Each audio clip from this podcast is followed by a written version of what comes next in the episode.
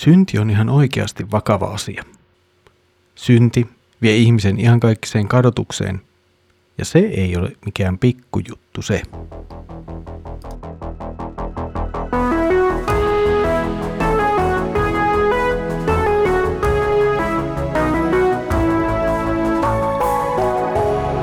Kirjoitusten pauloissa.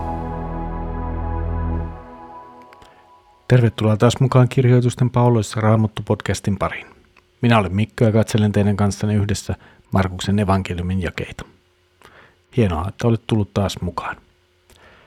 Edellisellä kerralla Jeesus keskustelu opetuslasten kanssa miehestä, joka karkoitti pahoja henkiä Jeesuksen nimessä, mutta ei kuitenkaan ollut opetuslasten tuntema tai osa heidän joukkoaan. Jeesus siirsi opetuslasten näkökulmaa katsomaan asiaa Jumalan valtakunnan laajuuden näkökulmasta, eikä vain pienen joukkoon kuulumisen näkökulmasta. Tänään sitten keskustelu siirtyy hivenen toiseen näkökulmaan. Kysymykseksi nousee synnin vakavuus.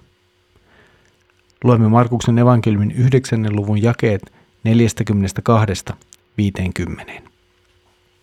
Mutta jos joku johdattaa lankeemukseen yhdenkin näistä vähäisistä, jotka uskovat minuun, hänelle olisi parempi, että hänet heitettäisiin mereen myllynkivi kaulassa. Jos käteesi viettelee sinua, hakkaa se pois. Onhan parempi, että käsipuolena pääset sisälle elämään, kuin että molemmat kädet tallella joudut helvettiin, sammumattomaan tuleen, missä mato ei kuole eikä tuli sammu. Jos jalkasi viettelee sinua, hakkaa se pois – Onhan parempi, että jalkapuolena pääset sisälle elämään, kuin että sinut molemmat jalat tallella heitetään helvettiin, missä mato ei kuole eikä tuli sammu. Ja jos silmäsi viettelee sinua, heitä se pois. Onhan parempi, että silmäpuolena pääset sisälle Jumalan valtakuntaan, kuin että sinut molemmat sinne tallella heitetään helvettiin, missä mato ei kuole eikä tuli sammu. Jokainen tullaan suolaamaan tulella – Suola on tarpeellista, mutta jos se menettää suolaisuutensa, millä te sen suolaatte? Olkoon teissä suola itsessänne ja eläkää sovussa toinen toisenne kanssa. Tämä tänään lukemamme jakso ei ole mitenkään irrallinen edellä lukemistamme kertomuksista. Samalla jakso näyttää sisältävän vähän toisistaan irrallaan olevia lausumia, jotka muissa evankeliumeissa ovat muiden laajempien kokonaisuuksien sisällä. Ensimmäiseksi Jeesus puhuu uskonnan johdattelemisesta lankeemukseen. Saatamme itse suhtautua tähän syntiin lankeamiseen vähän liian kevyesti. Kuittaamme sen vain nopeasti armolla ja anteeksi antamuksella. Jeesus ei kuitenkaan suhtaudu syntiin lankeamaseen mitenkään kevyesti.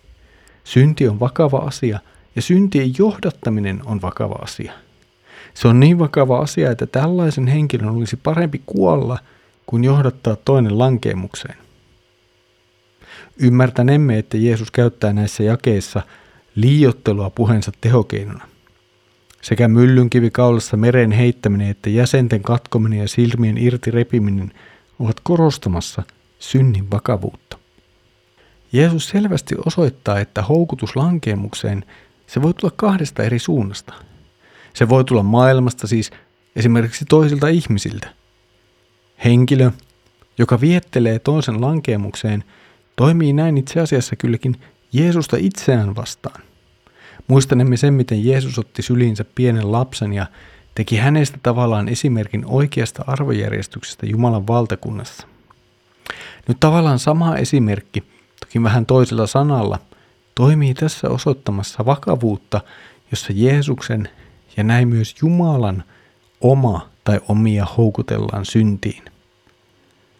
Tämä vakavuus tulee esille, kun Jeesus puhuu niistä seurauksista, joita synnillä on.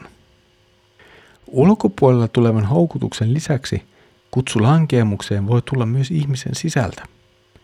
Jeesus on jo aikaisemmassa opetuksessaan todennut, miten ihmisen sydämestä nousee synti, joka ilmenee monina väärinä tekoina. Nyt sitten Jeesus käskee vastustamaan tätä synnin houkutusta aivan äärimmäisellä tavalla. Jeesuksen pointti tässä ei ole jäsenten katkominen tai silmien irtirepiminen, vaan sen katkaiseminen, mikä viettää tai viettelee ihmistä syntiin. Tässä kohtaa voisimme tehdä hypyn historiaan ja lukea ilmeisesti jo ensimmäiseltä vuosisadalta peräisin olevaa tekstiä, joka pohtii näitä Jeesuksen sanoja. Tuossa tekstissä kirjoitetaan, Älköön kukaan teistä, veljet, ajatelko, että Herra suosittelee tässä jäsenten katkaisemista. Hänen tarkoituksensa on, että kannustin pitäisi leikata pois, ei jäseniä. Syntiin houkuttelevat syyt on leikattava pois, jotta näköaistien vaunulla kulkeva ajatuksemme voi työntyä kohti Jumalan rakkautta ruumiillisten aistien tukemana. Älkää siis antako lihan silmille löysää ohjaksia, kun olisitte mielettömiä hevoksia, jotka haluavat kääntää juoksunsa pois käskyjen tieltä. Alistakaa ruumiillinen näkö mielen arvostelukyvyn alaiseksi. Älkää antako näiden silmiemme, jotka Jumala on tarkoittanut olemaan katsojia ja tekojensa todisteja, tulla pahan halun hankkijoiksi. Synti on äärimmäisen vakava asia, ja ehkä juuri siksi Jeesus käyttää näin vahvoja sanoja puhuessaan asiasta. Synti, se on asia, joka vie Jumalan valtakunnan sijaan helvettiin. Ja siinä on sen vakavuus. Mikä tahansa on parempaa kuin joutua helvettiin. Jeesuksen kuvaus helvetistä nousee tässä kohtaa nyt vanhasta testamentista. Siellä Jesajan kirjassa lausutaan, ja kun he lähtevät ulos, he näkevät niiden ruumiit, jotka ovat minusta luopuneet. Mato, joka niitä kalvaa, ei kuole, liekki, joka niitä nuolee, ei sammu. Ne ovat kauhistuttava varoitus koko ihmissuvulle. Tässä Jesajan kirjan jaksossa puhutaan Jumalan toteuttamasta tuomiosta. Se sisältää hienoja lupauksia Jumalan pelastusteoista, mutta sitten myös nämä ankarat varoittavat sanat.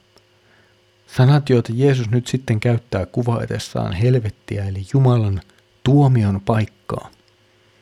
Jeesuksen kuva helvetistä, se antaa hyvän, jos nyt sellaisiksi voi sanoa kuin hyväksi, ymmärryksen Jumalan tuomion todellisuudesta ja ankaruudesta ja näin myös synnin suuresta vakavuudesta. Jeesus lopettaa tämän päivän tekstipätkäsen puheeseen suolasta. Nämä sanat suolasta ovat aiheuttaneet päänvaivaa selittäjille ympäri maailmaa. Jeesus puhuu siitä, että opetuslasten tulee tulla suolatuiksi, jotta he voivat olla suola. Suolaaminen taas tapahtuu tulella – ja juuri edellä on puhuttu tuleesta, joka on helvetin ominaisuus. Nyt sitten kuitenkin opetuslasten tulee tulla suolatuksi tulella. Molemmissa näissä kohdissa, siis sekä tässä suolatuksi tulemisessa että tuolla helvetin sitä puhuttaessa on taustalla Jumalan valtakunnan tuleminen. Se aiheuttaa sekä tuomion epäuskoisille syntisille että puhdistuksen niille, jotka uskovat – ja sitten tulee vielä Jeesuksen varoitus suolaamattomuudesta ja sovussa pysymisestä. Tämä suolattomuus, se on synnissä elämistä. Se on sitä, että mieluummin lankeaa syntiin kuin katkaisee kätensä. Suolattomuuden vastakohta on sitten sovussa eläminen, mikä taas on seurausta Jumalan valtakunnassa elämisestä. Siis siellä elämisestä, missä Jeesus on tuonut anteeksi antamuksen synteihin ja pelastanut ikuiselta kadotukselta.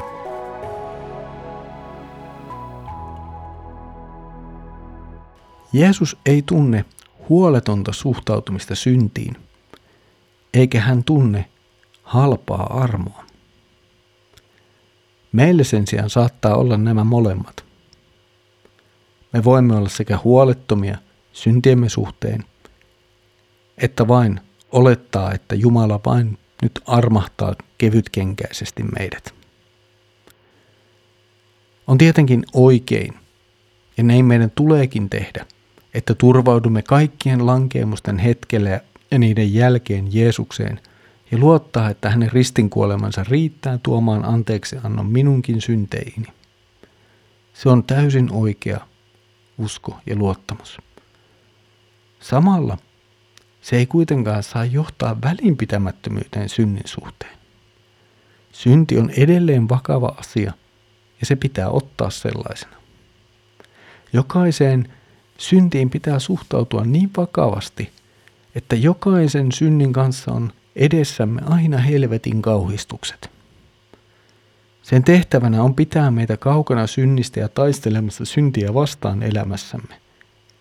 Ja sitten kun lankeamme, niin kuin tulemme tekemään, voimme turvallisesti luottaa, että Jeesuksessa meillä on todellisesti syntien anteeksi antamus ja täysi sovinto Jumalan kanssa, koska Jeesus on kuollut meidän puolestamme ristillä. Tässä oli tämänkertainen kirjoitusten pauloissa Raamattu podcast. Mukavaa, että olet jälleen kerran yhdessä ollut mukana tarkastelemassa Markuksen evankeliumin jakeita. Seuraavalla kerralla jatkamme tilanteeseen, jossa Jeesus sitten puhuu avioliitosta. Siitä siis seuraavalla kerralla. Mutta nyt Herramme Jeesuksen Kristuksen armo, Isä Jumalan rakkaus ja Pyhän Hengen osallisuus olkoon sinun kanssasi. Aamen.